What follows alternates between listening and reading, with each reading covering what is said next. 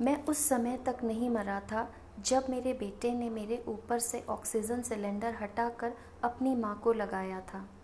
हर तरफ़ ward boy और परिवारजन मृतकों से ऑक्सीजन हटाकर जीवितों को लगा रहे थे। जिसके बच सकने की उम्मीद थी, उसे किसी तरह हाथ पैर मारकर बचाना चाह रहे थे। इस कोलाहल के बीच मैं भी थोड़ा बहुत बचा हुआ था। लेकिन समाज की अंतरात्मा की तरह मैंने भी सोए रहना चाहा। सिलेंडर लगने के बाद भाग्यवान की उखड़ी हुई साँसें कुछ सम होने लगी थी। वहीं पास के बेडों पर लेटे दूसरे आपदा साथी इतने भाग्यवान नहीं थे। मेरे सामने ही एक एक करके अच्छा तो हम चलते हैं, कहते हुए अपने शरीरों से ऊपर उठ रहे थे। वो सब ग्रुप में एक साथ निकल रहे थे। मैंने एक को रोककर पूछा कहाँ जा रहे हो? उसे कहीं जाने की जल्दी नहीं थी। फुर्सती लहजे में बोला, पहले बंगाल जाके थोड़ी देर रैली देखेंगे, फिर महाराष्ट्र जाकर आईपीएल, उसके बाद यमलोक निकल लेंगे। मैं सशंकित हुआ, क्यों यमदूत नहीं आ रहे हैं क्या लेने? पता नहीं, यमराज ने कोई आश्वासन भी नहीं दिया है। उसने कैजुअली कहा और दूसरों के साथ उड़ गया। खिड़की के बाहर देवदूत और फरिश्ते अफरा तफरी में उड़ रहे थे। मैंने एक को रोका। मुझे भी ले चलिए, सर। मैं भी वहाँ का माहौल देखूँ। यहाँ का मंजर और नहीं देखा जाता। अभी कहाँ? अभी तो तुम्हें बहुत कुछ देखना है। अभी तुम्हारी ठीक से मौत नहीं हुई है, कहकर वह उड़ गया। मैं मन मसोस कर वापस अपने वार्ड को देखने लगा। डॉक्टर साहब मशीन की तरह लगे हुए थे। नर्सें नेता हो गई थी। हर परिजन को झूठे चुनावी वादे कर रही थी कि धीरज रखो, सब ठीक हो जाएगा। उनके हाथ में सत्ता आते ही सबको एक एक ऑक्सीजन सिलेंडर, एक रेमडेसिविर इंजेक्शन और एक वेंटिलेटर दिया जाएगा।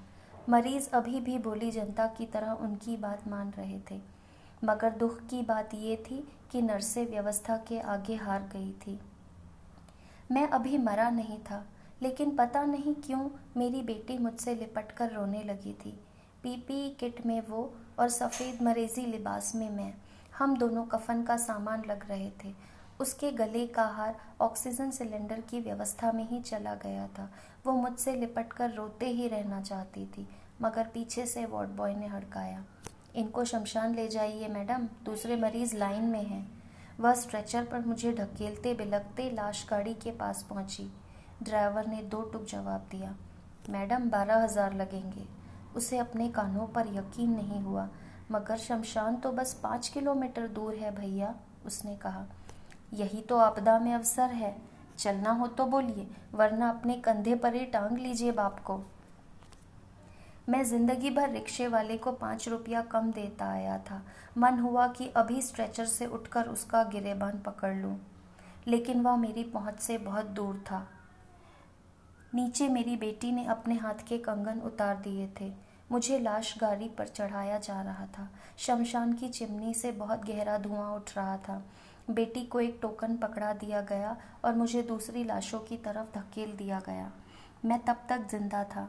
बेटी से शमशान वालों ने कहा, जलाने का सात हज़ार लगेगा। लकड़ी का रेट बहुत बढ़ गया है। हम लोग लाशोत्सव मना रहे हैं। बेटी ने अपने शरीर पर मौजूद आखिरी आभूषण, अंगूठी भी उतार दी। आगे की कार्यवाही फटाफट पूरी हुई। जब मुझे लकड़ियों पर चढ़ाया जा रहा था, तब तक मैं ज़िंदा था और जब जलाया जा रहा था, तब भी। लपटों के बीच से मैंने देखा कि पंडित बेटी से कुछ कह रहा था। तर्पण के बिना इनको मुक्ति नहीं मिलेगी। दो हज़ार दक्षिणा तो देनी ही चाहिए।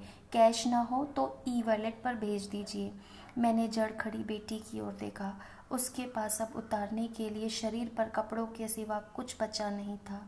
अब मेरी मौत हो गई।